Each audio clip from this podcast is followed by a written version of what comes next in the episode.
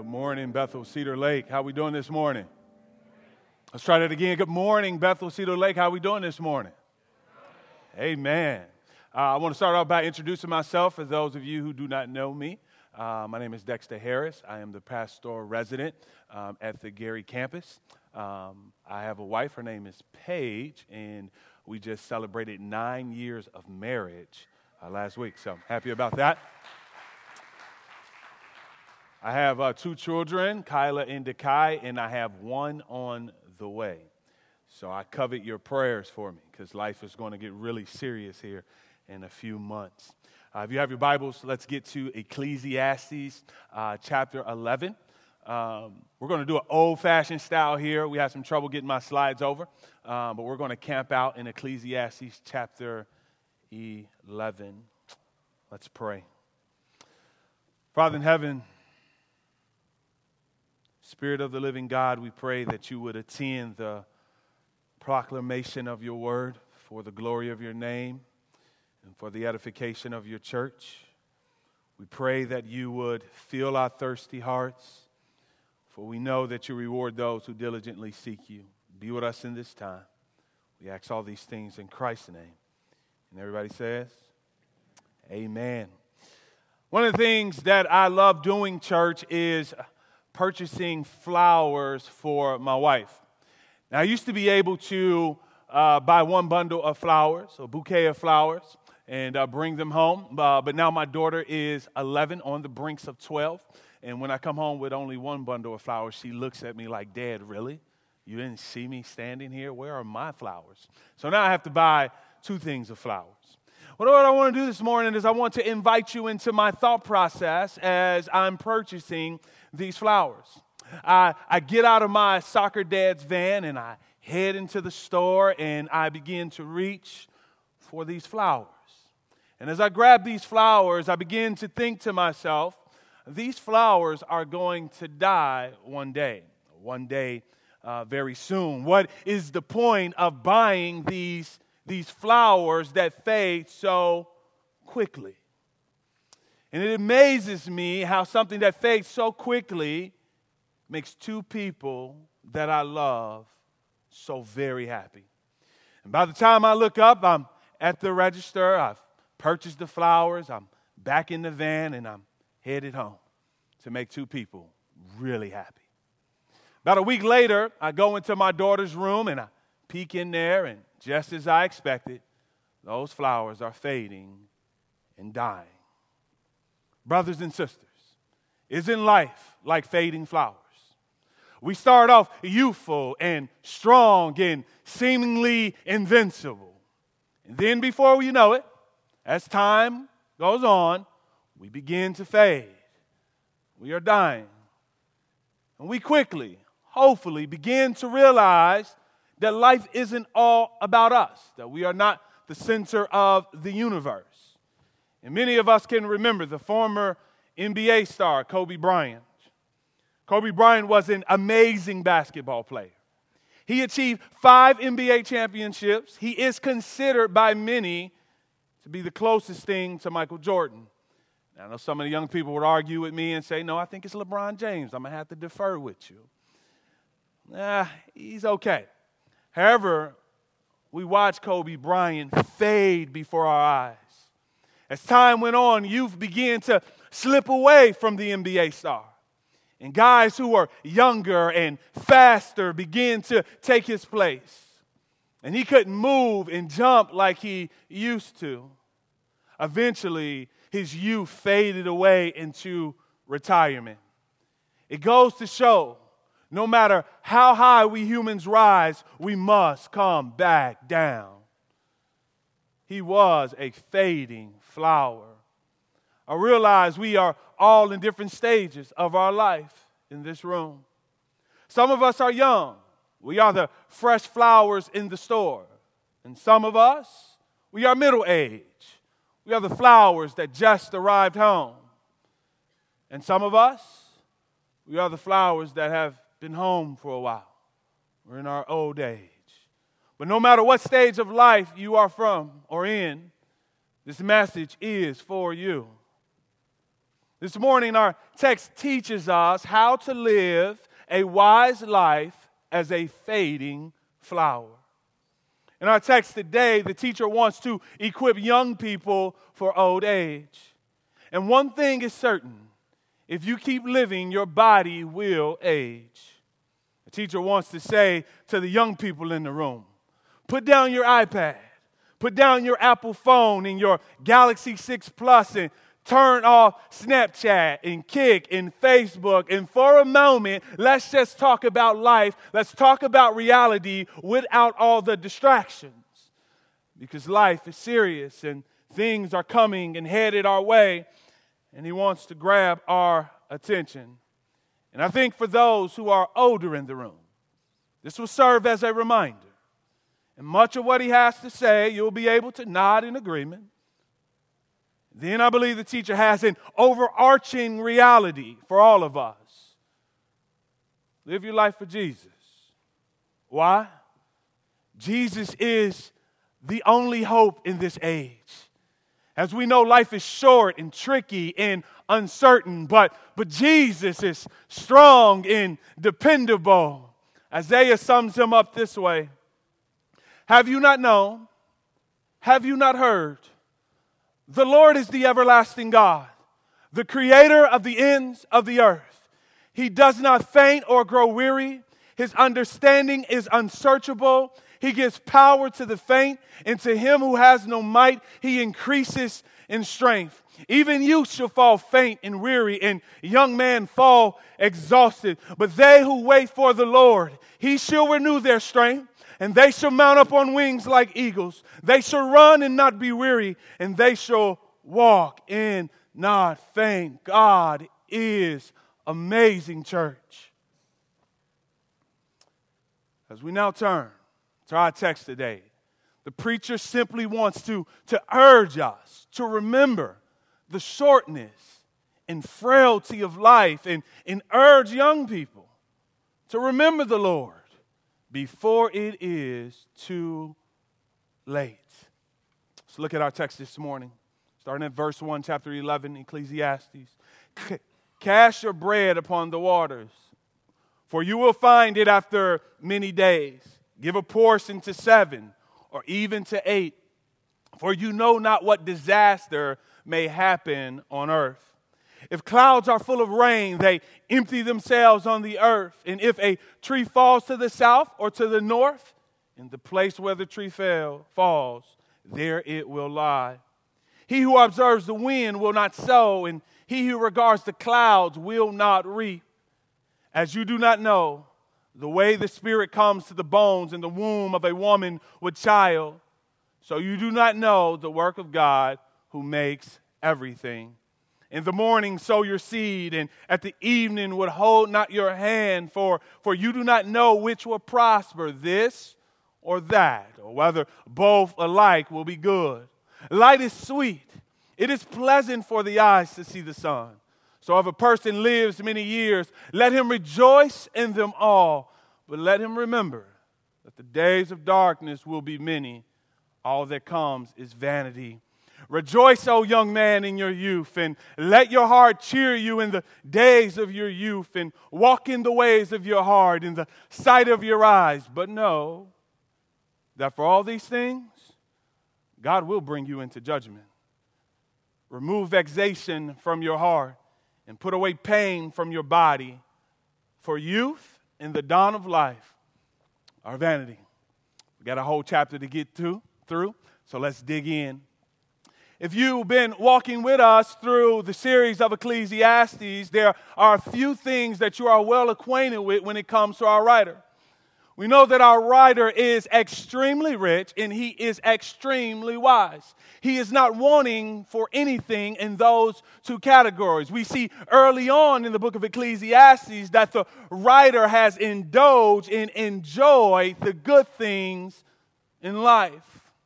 The preacher at this point has gotten some life behind him. He has got some experience behind him, and he sees things much different than he did at the age of 21. And isn't that true, church? The older we get, life has a way of impacting our perspective or our insight, and our thoughts on things begin to evolve as we begin to age.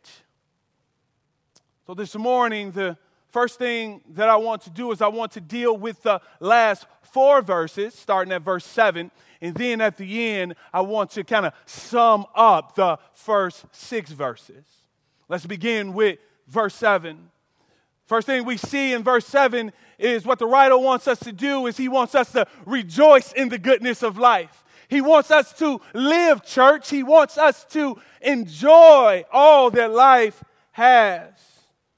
Life is valuable and good, and therefore he wants us to make much of it. He wants us to squeeze all we can out of life.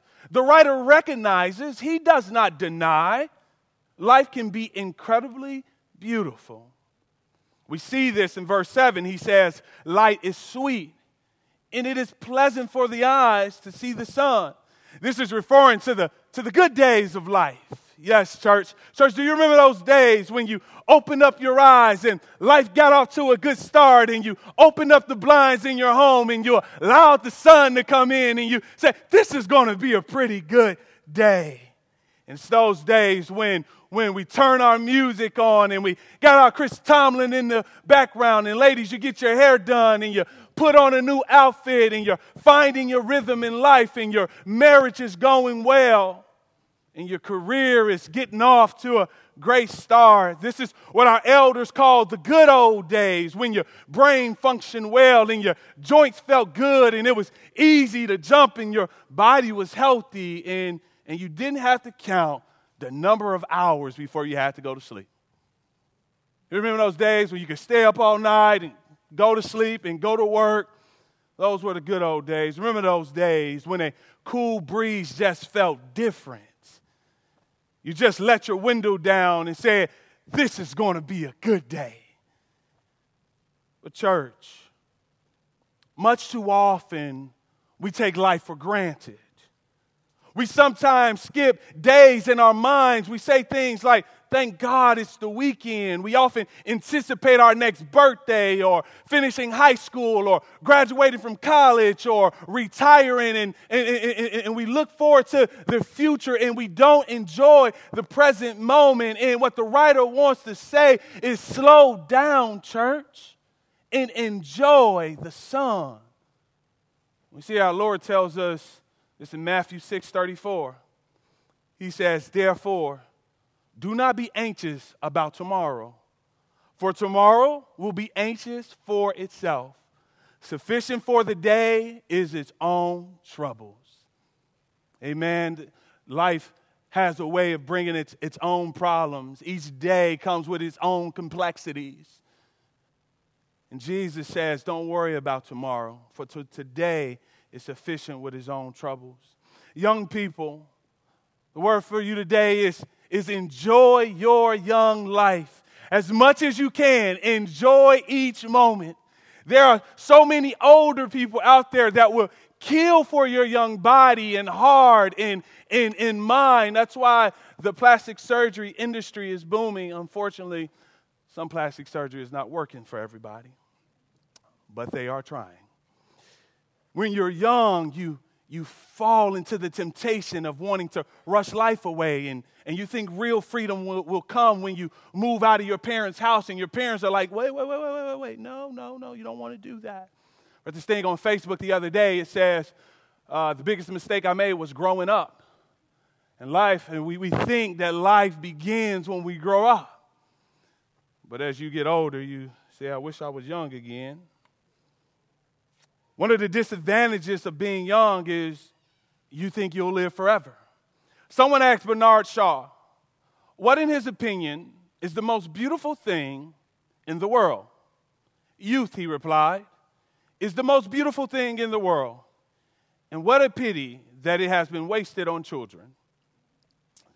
Young people simply take life for granted, and therefore often squander their youth on Snapchat and Pokemon Go. And parents in the room, I want to encourage you to help your children by lifting up Christ in the home. that they may use their talent and their time and their strength on earth for his glory. The older you get, the more you realize life is on the decline, not on the uprise. Our body has a way of putting us in check and reminding us that tough days are ahead. The teacher warns us of this in verse 8.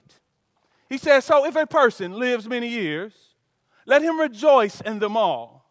But let him remember the days of darkness will be many. All that comes is vanity.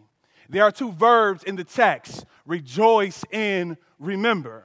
Solomon tells us to rejoice in life by remembering that there are some pretty tough days ahead. The days are coming when your body doesn't feel as good. The days are coming when the time on the clock will be short. The days are coming when you don't want to let the sun in. The days are coming when you don't want to let your window down. The days are coming when your knees are going to hurt. And if it hasn't happened, give it time. It is coming. Life is so short, and before you know it, it is over. We learn this in the book of James.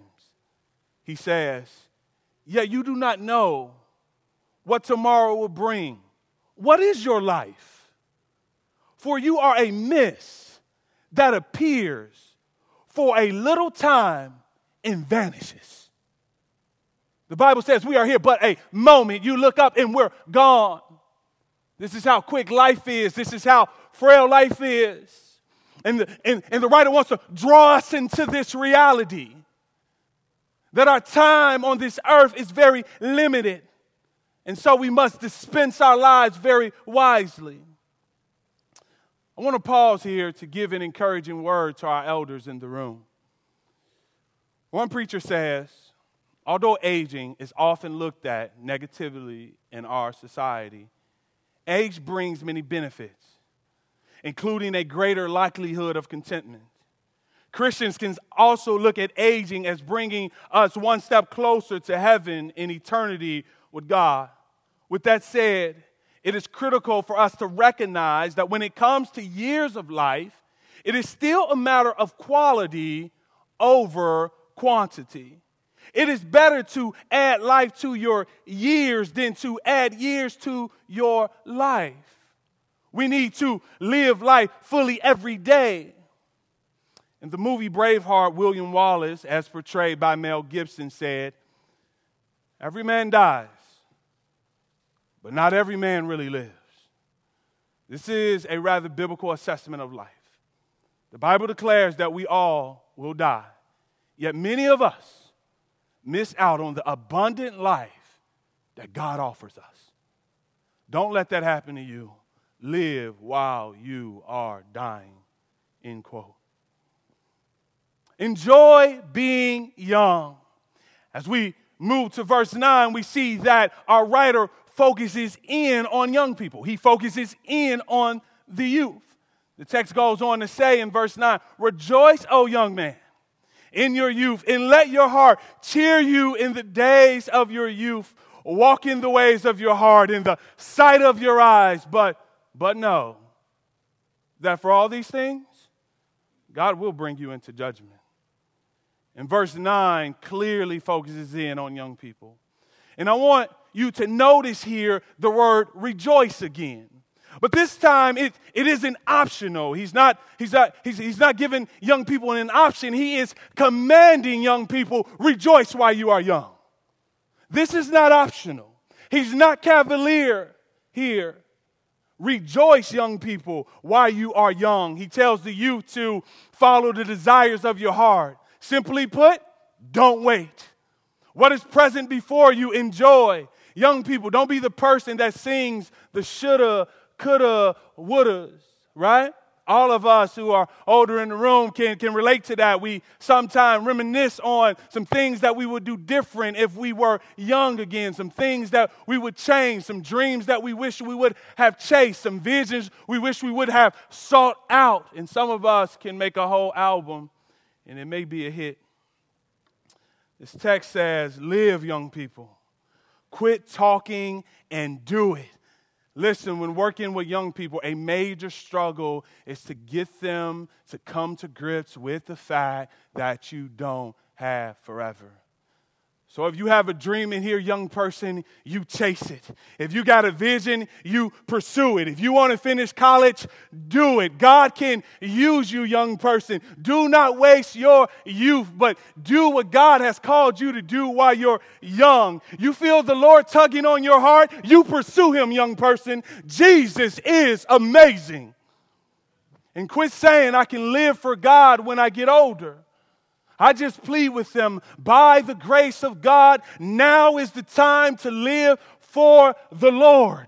Be a godly man now. Be a godly woman now. So many young women wasting their youth on trying to make a boy into a man, which is God's job. Instead, God wants to mature you in his son. He wants to develop you. He wants to conform you and cause you to reflect the image of Christ. And young ladies, I encourage you to get into your word and get into devotion and get around older women that can love you and train you and teach you the way of the Lord. And young man, God has called you to be leaders in your church and in your community and in your families. And instead of wasting it on chasing young ladies and mistreating them, allow the Spirit to work in your life and to cultivate the fruit of the Spirit that you may reflect to the world and to your high school and to your colleges just how powerful the gospel is.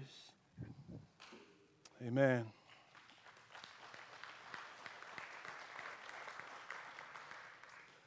We must understand, though, church, that this godliness that we desire to see in our young people can only be produced in those who have been born again. If we just tell them to don't drink, don't party, and to live pure, apart from the transforming gospel, they are dead in the water. They don't have a chance. The only way you overcome sin is through Jesus Christ. There is no other way. They must know because Jesus has destroyed sin, sin doesn't have any power over them any longer. Hallelujah, Jesus Christ has destroyed sin, and therefore it has no more power over us. And therefore, they are free to lift up their bodies as living sacrifices to God. And can you imagine, church, what would happen if a few young people lift up their bodies as living sacrifices to God, how he could transform Cedar Lake and transform this region through young people? I believe that God can use our young people. However, we sometimes do a poor job of encouraging youthfulness and godliness. We sometimes treat them as if they are divorced when they ought to be married together. We tell them you have all of life to live for God, as if we have truly lived apart from God. There is no life apart from the living God. Life really starts when we are united to Jesus. So it is foolishness and deception to tell our kids that they can really live life when they get older, when the reality is true living begins in the fountain of living water, which is found in the one and only Jesus Christ.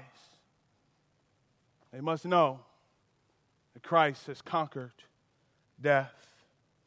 Anyone who is truly alive has joyfully embraced that there is no life in sin, but only in Christ. And therefore, it is foolishness to spend your youth on sin, only to find out, young people, that in the end, it's a dead end. Did God give the gift of youth to be wasted in sin? No. Did Jesus not die for the youth, that they may walk in righteousness? Many of us in this room can testify that we are still suffering from the decisions we made when we were young. We are still reaping from the decisions we made when we were young. We who are older, those of us with eyes in our heads, must plead with them. There is a fountain filled with blood, and sinners plunge beneath that flood. Lose all their guilty stains. Lose all their guilty stains. We must point them to Jesus Christ. Young people, Christ has the power to overcome your stubborn heart. The one who creates the mountains and crowns them with snow is plentiful in life. And the one who causes your face to shine with beauty is plentiful in life. And the one who gives strength to the young man is plentiful in life. God is rich in love and in mercy and in life, young people. The world lies to us and tells us that life is found in all of these other things, and Jesus is lame and Jesus is boring. They're lying to you, young people. Nothing is more glorious, nothing is more powerful, nothing is more beautiful than Jesus Christ himself. He is plentiful in life. Be all that God has called you to be now. Give your youth over to the Lord. Jesus can use you in tremendous ways. Don't waste your youth sinning and sowing your wild oats and playing dumb app games and being disobedient to your parents. God has so much more he wants to do with you. There is no greater joy in life than Christ himself. Come to the only one that can give you all of the joy and none of the shame. Jesus gives all the joy and none of the shame, young people. Youth, remember that whatever you do with your youth, God will hold you accountable. So the writer, he warns young people, hey, do what you want, but remember that God is going to bring you into judgment. The text says, but know that for all these things, God will bring you into judgment. In other words, do what you want, but remember, God will judge it all. And being young will not get you off the hook. We see this, right? There are so many young people being deceived by Satan, thinking and reasoning that God will consider them guiltless because they are young. You wouldn't imagine how many young people argue their justification on the basis of their youth. They say, God knows I'm young. However, justification comes only by grace alone, through faith alone, through Christ alone. Parents, we must teach our children this verse. And young people, Jesus will walk with you. Jesus will help you. And oh, that you would look to the cross and find power and grace. Young people, let this verse be a guard to your heart and a guide for your decisions. When you make decisions, think of the Lord. When you are faced with opposition, think of the Lord. One commentary says this: we are accountable to God for what we do. In other words, the teacher commands responsible pleasure, not a license to exploit others or squander our own bodies and abilities. Let's look at verse 10. Remove vexation from your heart and put away sin from your body. For youth and the dawn of life are vanity. Church, if there is one thing that can suck the joy out of life, it is worrying and anxiety and holding on to sin. And aren't we prone to do that, church? To hold on to worry and anxiety and our own sin and to trust in ourselves. We're so inclined to be that way. Once again, the writer wants to urge the youth in the room to not do this, to not live a life where you worry and hold on to anxiety and hold on to sin. In other words, instead, he wants them to deal with it. Why do we worry, church? Why do we have anxiety? I would contest it is because Christ is too small and the world is too big in our eyes. We minimize Jesus and we maximize our problems. But Jesus is big, Jesus is strong, Jesus is able. But how can we cast our cares on a God that we consider to be small when he is infinitely great? If there's any hope, we have to see Jesus as he is. You see, Jesus is self-sufficient. Therefore, he tells the youth, get rid of your anxiety. Stop worrying about life. Deal with all your mess now. Don't wait until you get older. The more you hold on to things, the more we hold on to junk, the more we hold on to worry, the more we hold on to anxiety, the older we get, the greater the consequences are. So the writer is saying, hey, let's talk about this. Let's deal with this. Let's find some elders. Let's find some ladies in the church, young ladies, young men. Let's find some godly men in the church. And let's talk through this. And let's deal with some of the stuff that you're dealing with. And many of you in this room, if we can be real, if we can be honest, if we can pull up a chair at the same table and get on level ground here and be honest with one another and be open with one another here, many of us in this room are carrying problems so great that one more negative issue in our life and we will crack right down the middle. Yes, we smile. Yes, we came in with our head high, but we are dealing with tremendous pain in our lives. And so many young people are ready to give up on life and to call it quits. But I want to relate to you this morning, and I want to open up to you this morning and say, I understand how you feel. When I was 18, I was in an ungodly relationship. I had a lot of worries after having my first child at the age of 16. We're facing fatherhood at a young age, and my lust problem creating problems in my life, sin began to weigh heavy on me. And I would often find myself in my room crying and wondering and contemplating if sin was even beatable or if God could actually love someone such as myself. I remember these moments alone crying out to the Lord, why can't I overcome these things? And I was so frustrated with the decisions I was making. But you know what my biggest issue was? I was trusting in myself. I was trusting in Dexter. I was trusting in my power. I was trusting in my ability.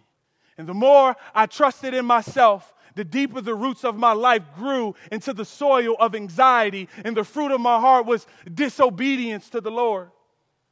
However, I kept doing what Dexter wanted to do, and I caused more and more pain in my life. My biggest enemy this morning is Dexter Harris. I've done more wrong to myself than anyone else, but thank God for the gospel of Jesus Christ. For there was only one cure for this sinner, and it was the blood of Jesus Christ. This sick heart could only be healed through the blood of Jesus Christ. The tree of anxiety only dies when the seeds of grace are planted in the heart of repentance and cultivated through the knowledge of Jesus Christ. This is the only way that we are set free. For whom the Son set free is free indeed. And so many of you are dealing with depression issues and mad at the world that out of all the kids in the world, why can't I be happy, God? There is unbelievable pain in our youth. And I know this because I work with them almost every day. And I believe that Bill can relate to me as well in this area. So many of them are getting devoured by lust and trust issues and anxiety. What happens is they carry that into their marriages and they carry it into their friendships. We don't just end up some way out of nowhere. These things have root issues. And before we know it, our lives are a mess. And the writer is saying, deal with it now, young people. Turn and embrace Christ. Taste and see that the Lord is good. There is freedom in Jesus. And you don't have to carry that load by yourself, young people. Or whoever else in this room that is carrying pain, I want you to know that you are in a church that will love you and walk with you through whatever you're going through. And the teacher says life is bringing some pretty dark days, and it is wise of you not to add to it. The teacher will soon say there is a day coming where life will not be fun. There are some hard days ahead, so enjoy your youth and don't waste it on worrying about stuff and creating problems for yourself. You need to enjoy your youth while you can. And if I can encourage the adults in the room, seek out a young person and put your arms around them because they need to see Christ in us. There is no darkness he cannot penetrate. And if there is any hope for our youth, it is summed up in one word, one person, Jesus Christ. And he is triumphant over death, sin, and Satan. And there's no grave deep enough and no problem too complicated that he cannot solve. Jesus is the answer. It is no secret, friends, that death and aging are before us all. These two things are daunting realities before us. However, Jesus is for us. Yes, church, Jesus, in Jesus, we are safe, saved, and satisfied. And I don't know about you, but on that day, when my strength has failed me and my body doesn't function as well and I'm not as youthful as I used to be, I want to look my children in their eyes and pull them close to me and say, but Jesus has never failed your father all the days of my life.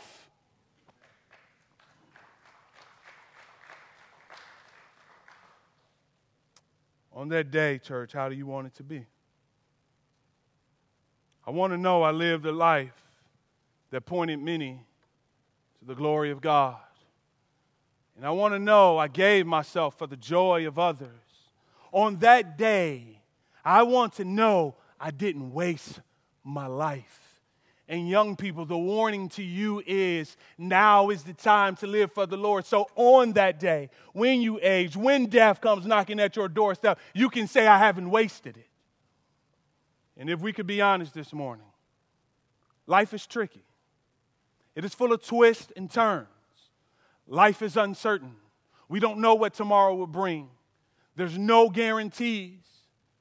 And as we look at the former part of our text, verses 1-6, I believe the writer begins to deal with this. He says, yes, life is short. Yes, life is frail, but also life is so uncertain. No one actually knows what tomorrow will actually bring. This text not only wants us to understand life is short, but it is uncertain. When I read the text, what I get from it is, don't put all your eggs in one basket. So the question is, what is the purpose? What is your purpose in this life? How will you bring glory to God in this age? In the first 6 verses, the writer uses the phrase, we don't know, and he uses it 4 times. Let's take a look at one of them. Bring your eyes back up to verse 1. He says, cast your bread upon the waters, for you will find it after many days. Give a portion to 7 or even to 8, for you know not what disaster may happen on earth. The writer says, cast your bread on the water. It is likely he's talking about the sea trade. Back in that day, the sea trade was very dangerous, and it wasn't guaranteed that the goods that you put on your ships would actually return. So it was very risky business. I think what he's trying to get at here is say, don't be like the person who buried their talent. In the parable of the talent, the rich owner went on a journey, but he left. And he gave one of his servants 5 talents of money, and another 2, and a third 2 talents. The first servant immediately got to work, and before long, he had 5 more talents. The second also worked hard, and before long, he had 2 more talents. But the third, he was afraid. He buried his talent. He wasted his life. And when the master returned, he was not pleased with his servant. And so many times we get caught up into overanalyzing or trying to figure out what the results will be. And sometimes doing that keeps us from actually doing what God has called us to do, when in reality we ought to be faithful in what God has given us and leave the results to the Lord. So many times in ministry, it is so easy to fall into this temptation, where oftentimes when I leave Bible study or I'm ministering to someone, I want to see the fruit there and now. But the reality is the fruit belongs to God. And he has called Dexter to be faithful to the work. The writer is like, listen here. Life is tricky. It is so unpredictable. However, that is no excuse for us to sit around and twiddle our thumbs through life. Be bold and step out on faith. This text is saying if you only factor in the risk, you will never move. Put your goods on the ship. It may never come back, but you will not know until you do it. He adds some wisdom to this, and he talks about dividing your goods up amongst the ships, because some of them may return, some of them may not. So as we consider taking risks in life and taking chances in life, let us do it with wisdom. Let us consult people who may be older than us or at least consult a peer in life affairs and situations. Let's not just trust in ourselves. Now in verse 4 he says, he who observes the wind will not sow, and he who regards the cloud will not reap. If we look for a perfect scenario in everything, we will never move. We must be diligent in life, make the best of every opportunity, not wasting our time and talent and treasure on anything. Forrest Gump says this, life is like a box of chocolate. You never know what you're going to get. I think this writer would respond to Forrest like this. It may be true, you don't know what you will get. We don't know if our children will love Jesus. We don't know if cancer will claim us in this life. We don't know if we'll graduate from college. There's a lot of things we do not know. We don't know if our marriages will last. But here's one thing for certain. If you want your child to love Jesus, you teach them the Bible, you take them to church. If not, they're dead in the water, apart from the grace of God. We do not let uncertainty stop us from doing what God has called us to do. You want a beautiful marriage? You invest in it. You put time into it. And husbands, you love your wife as Christ loved the church. The writer is saying you live in spite of uncertainties. And you want to finish college? You apply and you work hard. In everything you do, you look to Jesus. For life may be uncertain, but Jesus is not uncertain. He is sure. He is true. He is an anchor for our soul. And when he speaks the truth. And when he says he will never leave us or forsake us, Jesus actually means it. Fight the good fight. Finish the race. Why? Because life is quick and your day will be here before you know it. And when that day comes, that day when all things fail, when everything ceases, may I be able to say, on Christ, the solid rock I stand, all other ground is sinking sand. Life may be fragile, but Jesus is strong and sufficient. Life may be short, but Jesus is everlasting. All other ground is sinking sand, but Jesus Christ is a sure rock to place your life on. And may our hearts be found trusting in the gospel of Jesus Christ. God sent his son into this dark world, really God, really man, full of life, radiant in divine light, as ordained by the Father. He dies for sinners, absorbs all the wrath of God for all those who believes in him, takes away all their guilt, forgives all their sin, rises from the dead, triumphing over death, hell, and Satan, ascends, rules with power on high, will come again, give eternal life, and raise from the dead all those who have trusted in him. That's the gospel, and that's what we bank our life on, church.